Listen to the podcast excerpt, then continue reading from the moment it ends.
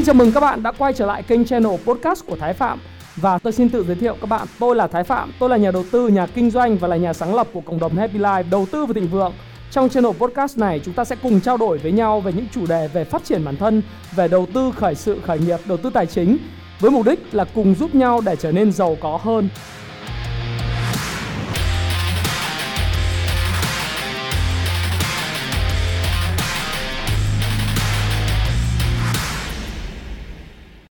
Ngày hôm nay thì tôi sẽ chia sẻ với các bạn về một chủ đề. Chủ đề đó là Thái Phạm. Tôi đã thất bại như thế nào? Thất bại SML đúng không? Như thế nào trong quá khứ? Thực sự là tôi phải rất là dũng khí để chia sẻ với các bạn về cái chủ đề là tôi đã thất bại như thế nào. Và cái này gọi là vạch áo cho người xem lưng. Và tôi cảm thấy rằng là tôi rất cần thiết để chia sẻ với những người, đặc biệt những người muốn khởi nghiệp, Những bạn trẻ. Để nói rằng là trước khi thành công thì tôi cũng có những cái thất bại. Mà cái thất bại này nó đóng góp cho tôi đến 80%, 70 80% những kinh nghiệm để sau này tôi thành công hơn, tôi đỡ ngu đi. Thì có một câu nói rất là nổi tiếng mà tôi thực sự bị ăn sâu vào trong đầu đó là gì? Thành công đó là việc mà chúng ta hạn chế làm những cái điều mà ngu xuẩn mãi sau này khi học về MBA, học về cao học của Mỹ, sau này đọc rất là nhiều sách thì tôi mới nghiệm ra một điều rằng là thành công thực sự không phải là làm nhiều điều, nhiều vấn đề hay ho, nhiều ý tưởng triển khai mà là thành công là hạn chế làm những điều ngu xuẩn. Hạn chế điều ngu xuẩn đây được nói trong một cuốn sách rất nổi tiếng The Most Important Thing của uh, Howard Mark.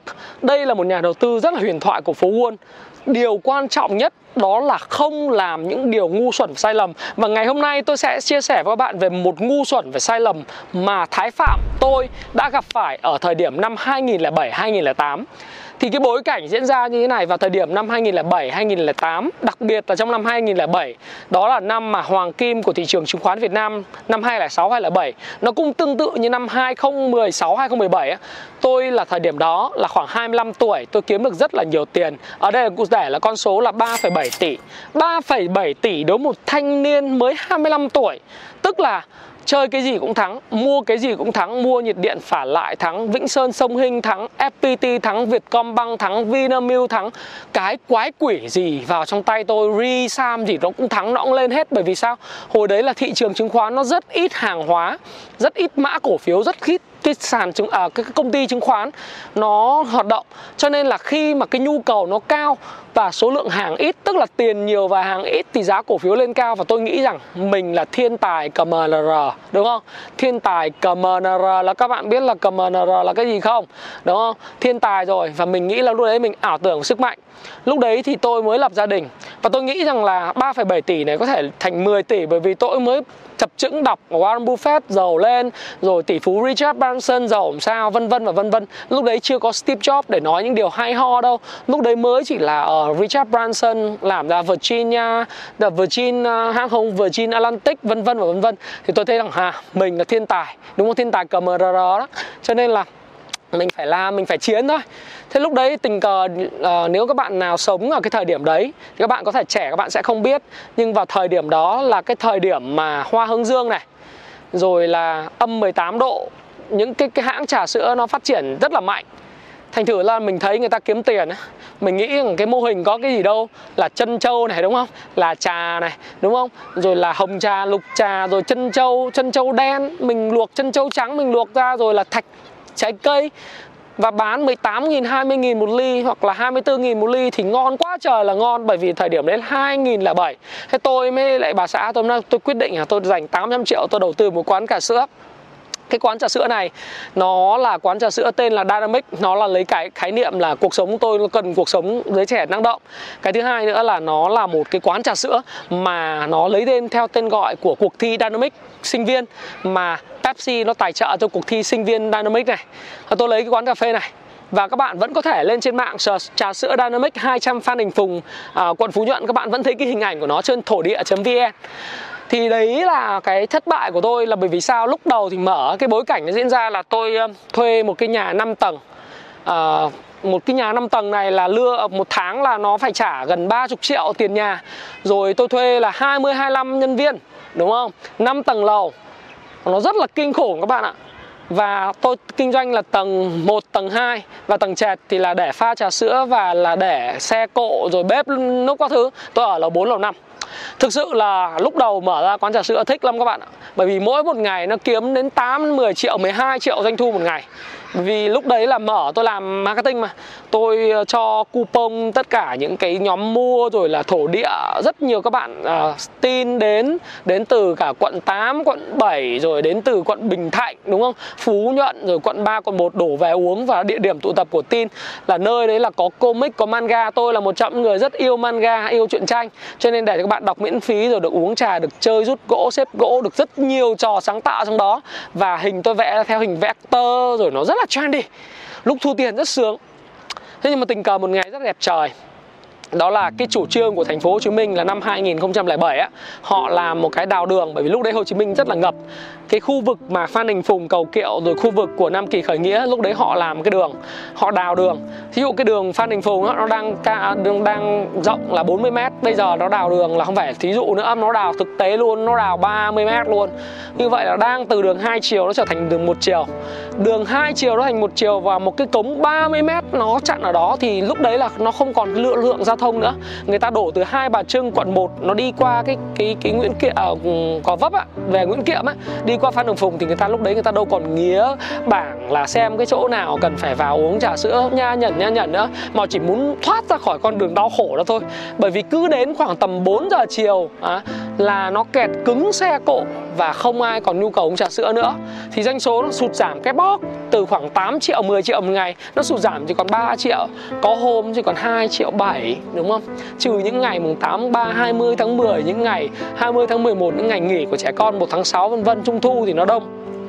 Thế nhưng tôi chịu đựng khoảng hơn một năm, thì chịu không nổi bởi vì vốn, rồi nhân viên cứ phải cắt giảm bởi vì cái cái lượng tiền mà nuôi nhân viên rất là lớn rồi thuê mặt bằng đúng không? Rồi rất nhiều thứ. Thì tôi chịu không nổi và tôi uh, chính thức là dã đám. Thì uh, thực sự là khi sau này đánh giá lại tại sao tôi lại thất bại thì có thể kể cho các bạn các bạn có thể. Những bạn khởi nghiệp bắt đầu à, có cái tư duy khởi nghiệp làm quán nhậu ha quán cà phê ha mở doanh nghiệp riêng của mình ha tất cả mọi thứ thì tôi có một số các cái cái mà lý do tại sao tôi thất bại trước cho bạn đã. Rồi tôi nói mấy cái kinh nghiệm cho bạn. Lý do đầu tiên đó là sự thiếu chuẩn bị. Thiếu chuẩn bị ở đây là sao?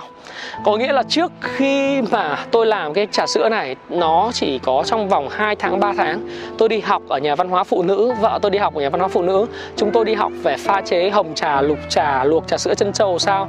Bột sữa mua ở Nestle như thế nào, vân vân vân vân. Nó rất là ngắn, đồng ý. Nó rất là ngon nhưng mà thiếu sự chuẩn bị về mặt thiết kế này, rồi quán xá không có chỗ để xe này, rồi sao nữa? Không chuẩn bị xem là cái đường đó họ có đào đường hay không không chuẩn bị xem là cái hạ tầng đó nó còn ổn định cho mình trong 3 năm 5 năm để mình kinh doanh hay không. Đấy là một sự rất là ngu xuẩn. Và khi cứ ngu xuẩn thì mình phải trả giá. Mình đừng đổ vạ cho thành phố Hồ Chí Minh, mình đừng đổ vạ cho xã hội này. Đó, tất cả nguyên nhân đến từ sự thiếu chuẩn bị đúng không? Cái thứ hai mà tôi thấy rằng là tôi bị sai, đó là cái mô hình nó gọi là mô hình me too. Me too có nghĩa là giống giống nhau. Giống như tôi đã chia sẻ trong các bạn trong một cái video đó, gì copy nó không phải là cách khôn ngoan để chúng ta sao chép, nó không phải là cách khôn ngoan để chúng ta khởi khởi nghiệp, khởi sự. Me too tức là cái quán của tôi nó không có bất cứ một cái lợi thế cạnh tranh, cái điểm mà marketing hay là về kinh doanh nó gọi là unique selling point, điểm độc đáo của nó không có nó chỉ đơn giản là gì? Người ta kinh doanh trà sữa thì mình cũng kinh doanh trà sữa. Người ta hồng trà, lục trà thì mình cũng hồng trà, lục trà. Người ta có trà sữa chân trâu thì mình cũng trà sữa chân sâu. Người ta có trà sữa bánh flan thì mình cũng trà sữa bánh flan. Chấm hết và chấm hết. Nó là me too, tức là gần như giống giống như vậy. Nó không có điểm gì đặc biệt cả. Người ta bán 20 nghìn thì mình bán 18 ngàn, đúng không? Người ta bán khoai tây chiên thì mình bán khoai tây chiên, vân vân vân vân. Nó không có đặc điểm đặc biệt. Cho nên khi mà nó bị cái vấn đề liên quan đến chuyện traffic giao thông thì người ta không đến với mình nữa. Tức là điểm khác biệt của mình duy nhất đó là địa điểm mà địa điểm đã mất thì nó sẽ mất luôn tất cả mọi thứ, đúng không? Đó là điều mà tôi muốn chia sẻ với các bạn. Cái kinh nghiệm, khởi nghiệp của tôi đó là phải có một cái gì đó độc đáo và khác biệt. Thứ ba đó là tôi thiếu đi cái sự phân tích về SWOT analysis. SWOT là stand for cái gì? Là strength, tức là điểm mạnh. Weaknesses là điểm yếu, đúng không? Thứ ba là opportunity, là cơ hội. Thứ tư là threat, là thách thức. Tôi thiếu cái phân tích đó để biết rằng mình mạnh cái gì, mình yếu cái gì. Và cơ hội và thách thức của mình trong việc kinh doanh cái ngành nhà hàng này là gì? Do đó tôi bị lùng nhùng. Và thực sự tôi không điều hành công việc kinh doanh các bạn ạ. Mà chính là công việc kinh doanh nó điều hành tôi các bạn phải hiểu cái concept, cái khái niệm ở đây đó là gì? Công việc kinh doanh điều hành mình. Tức là mình không làm chủ nó mà nó làm chủ mình. Nó làm chủ mình đến độ mà mở mắt ra, mình cũng nghĩ về nó, nhưng mà mình không có kiếm được tiền, mình đau khổ, mình chăn trở nó chăn trở vô cùng, mình gồng lỗ, mình gồng để mình nuôi nhân viên của mình. Nhưng thực sự, đó là do bởi vì mình không hiểu là mình thực sự mình không yêu thích cái ngành này. Mình chỉ thích tiền mà thôi. Thời điểm đó 25 26 tuổi thực sự chỉ thích tiền, không yêu cái ngành này, làm sao có thể thức khuya dậy sớm, nghiên cứu những món mới, nghiên cứu những cách thức mới, những cái sự sáng tạo để mà có được thêm khách hàng, hoặc là dẹp cái địa điểm này mà mình yêu nó, mình mở một địa điểm khác. Tôi không có đủ dũng khí như vậy bởi vì tôi đã biết rằng là tôi không yêu cái ngành này mà tôi chỉ yêu tiền. Do đó thì tôi sẽ dẹp nó. Đó là vì tôi không phân tích cái suốt analysis của mình, cái điểm mạnh, điểm yếu, cơ hội thách thức của mình. Cái điều tiếp theo mà tôi muốn chia sẻ với các bạn, đó chính là ở chỗ là thấy người ta ăn khoai cũng vác mai đi đi đảo đó là me too đó. Đúng không? Me too ở đây nó không phải là đơn giản chỉ là cái mô hình kinh doanh. Me too ở đây là gì? Cái thái độ gọi là ảo tưởng sức mạnh. Đúng không? Ảo tưởng sức mạnh cho nên nó mới có thất bại SML đúng không? Thất bại SML nó đến từ ảo tưởng sức mạnh. Còn bạn ngày hôm nay á, các bạn bắt đầu nghĩ rằng là ở tuổi 25 26 thậm chí 27 28 các bạn đã đi khởi nghiệp. Các bạn có một tí vốn con con mà bạn nghĩ rằng bạn có thể khởi nghiệp thành công. Tôi nói các bạn các bạn xem lại đi. Các bạn hãy nghĩ rằng mình đã học đủ chưa? Kỹ năng mình đủ chưa? Cái thị trường mà mình chuẩn bị tham gia vào nó đủ lớn hay không? Mối quan hệ của mình thế nào? Đúng không? Kỹ năng quan hệ trình độ và tiền bạc của bạn, cộng sự của bạn đủ chưa? Ai sẽ là người gánh vác nó khi mà nó khó khăn? Nhớ lại tôi nói lúc đầu không? Lúc thuận lợi thì có rất nhiều thằng thầy nói rằng đây là việc của tôi làm rất đúng, còn lúc khó khăn thì chả có con mẹ nào nó đứng ở đây. Sorry các bạn dùng cái từ này, chả có thằng nào đứng bên cạnh bạn và ủng hộ bạn và nói rằng là hãy cố lên hết hoặc là gì thất bại nó không có bất cứ một thằng thầy nào nó nói với các bạn là ở cái này thất bại cố lên lần sau hết do đó, đừng ảo tưởng sức mạnh của mình. Hãy khiêm tốn học hỏi, hãy đọc những cái cuốn sách, hãy đọc, hãy tích lũy. Thì các bạn biết không? Nó đến một cái giai đoạn là cái thay đổi về lượng, nó sẽ đến là cái cái cái thay đổi về chất. Thì đến đấy là cái cái bài học mà tôi rút ra. Cái lý do tại sao tôi thất bại, đúng không? Và tiếp theo nữa đó là tôi không cân bằng được giữa công việc với lại gia đình. Lúc đấy tôi có một cháu nhỏ, tôi lập gia đình khá là sớm. Tôi có một cháu nhỏ và thực sự lúc đấy thì mới có cháu nhỏ, vợ mới sinh con, rồi công việc nó lu bu. Do đó thì lúc luôn dành thời gian cho công việc, bỏ bê vợ con, bỏ bê tất cả con cái. Thì mình cứ thấy là mình đi làm nhưng mà mình làm mình chăm chú vào cái cửa hàng đó, nhưng cái tâm lý của mình nó không có ổn định. Bởi vì mình nghĩ là mình đang làm không phải là cái điều tốt cho gia đình, mà cái điều này là bởi vì mình vì tiền chứ chả vì đam mê của mình, dẫn đến là nó sự rằng xé trong nội tâm của mình mình có nên làm hay không? Nó tạo ra sự buồn chán và chán nản. Thì tất cả những cái đó nó cũng không ủng hộ cho sự thành công. Và sau này khi tôi phân tích lại và tôi rất là dũng cảm tôi đứng trước máy quay ngày hôm nay để tôi nói với các bạn về cái thất bại của tôi, những cái cái thất bại trong ảo tưởng trong quá khứ của tôi để nói là có thái phạm ngày hôm nay, hoàn toàn nó đến từ những thất bại của tôi. Thì một trong thất bại đó là sự không cân bằng được giữa cái công việc với lại gia đình. Sau này khi mà học tập và phát triển và thành lập cái Happy Life này, tôi mới nghĩ rằng là gì? Nó không có work life balance, tức là nó không có sự cân bằng giữa cuộc sống gia đình và cuộc sống và làm việc. Nó chỉ có work life integration, có nghĩa là cuộc sống và công việc nó phải trộn lẫn vào nhau. Và tôi nghĩ rằng sau này, sẽ đến lúc con tôi nó sẽ muốn làm việc với tôi sẽ là cộng sự của tôi bạn bè tôi là cộng sự của tôi, gia đình của tôi là cộng sự của tôi. Tôi làm cái gì cũng có sự ủng hộ của gia đình và mọi người là một cái nơi, một cái tập thể.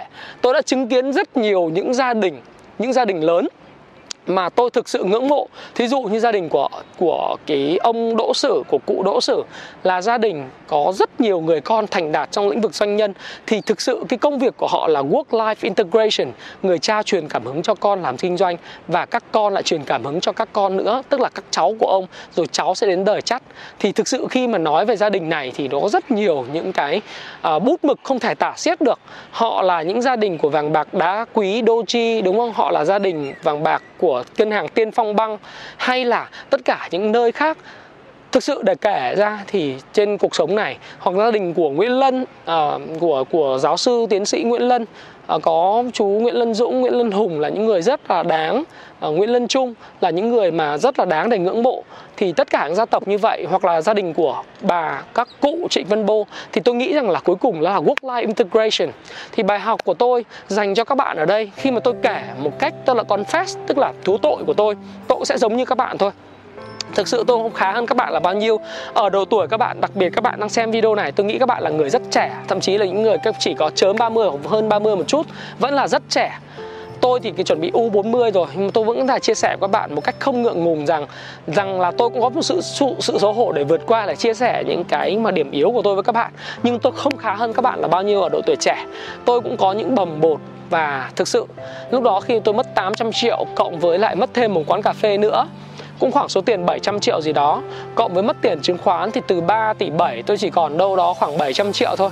À, nhưng bài học rút ra là sau này tôi dẹp cái quán trà sữa và thực sự là tôi làm một cái bước ngoặt trong cuộc đời của mình. Đó là tôi đi học cao học. Thì ở đó tôi gặp được những người anh chị và những người bạn có trí khí lớn hơn tôi. Gặp được những người thầy gặp được những kiến thức và gặp được một cái mối quan hệ rất là tốt đẹp mà trở thành những cái người sau này là mentor của tôi, là những cái người mà hướng dẫn tôi trong cái câu chuyện làm ăn, kinh doanh và trong cái sự nghiệp của mình.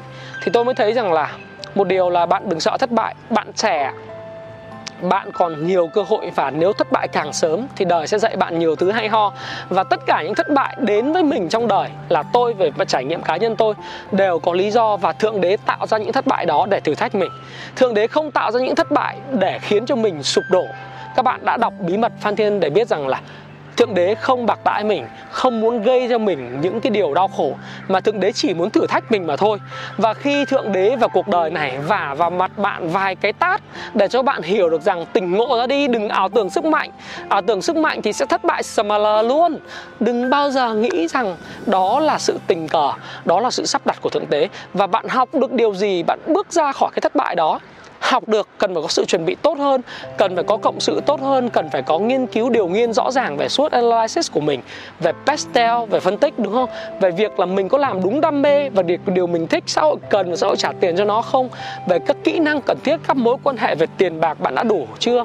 Bạn có khởi đầu cái doanh nghiệp của bạn đúng mùa màng đúng mùa hay không? Bạn có làm nó đúng mùa hạ hay là đúng mùa xuân? Hay là bạn làm trong mùa thu và mùa đông? Bạn phải hiểu được điều đó. Dù mùa nào thì vẫn có thức đó, vẫn có ngành nghề phát triển. Và lời khuyên của tôi dành cho bạn là thất bại chả là gì cả. Và ở đâu có ý chí, ở đó có con đường. Và thất bại chỉ thực sự là thất bại khi bạn bỏ cuộc. Có rất nhiều câu định nghĩa về thành công. Không có ai, tất cả những chuyên gia, kể cả những tỷ phú, những triệu phú đô la, những tỷ phú đô la trên thế giới này hay những người thành công ở tất cả lĩnh vực đều không có một định nghĩa chung về thành công, nhưng có chung một định nghĩa về thất bại, đó là thất bại là sự bỏ cuộc, sự thu cuộc trước khi đạt được mục tiêu của của mình trong cuộc sống, dù bất kể mục tiêu đó là mục tiêu gì. Và tôi nghĩ rằng trẻ dám thất bại hãy thất bại thất bại như tôi đi, tôi thách thức các bạn thất bại. Nhưng đừng ngu sml giống tôi. Đừng thất bại sml giống tôi và mỗi một thất bại là một cơ hội để bạn vươn lên. Và tôi xin chia sẻ tất cả những điểm yếu của tôi, những kinh nghiệm trong quá khứ đau thương của tôi với các bạn. Và tôi mong muốn các bạn sẽ tốt hơn tôi và không gặp phải điều đó nữa. Hãy chia sẻ những thông tin này nếu bạn cảm thấy nó hữu ích với bạn. Và hẹn gặp lại các bạn trong chia sẻ tiếp theo của tôi nhé.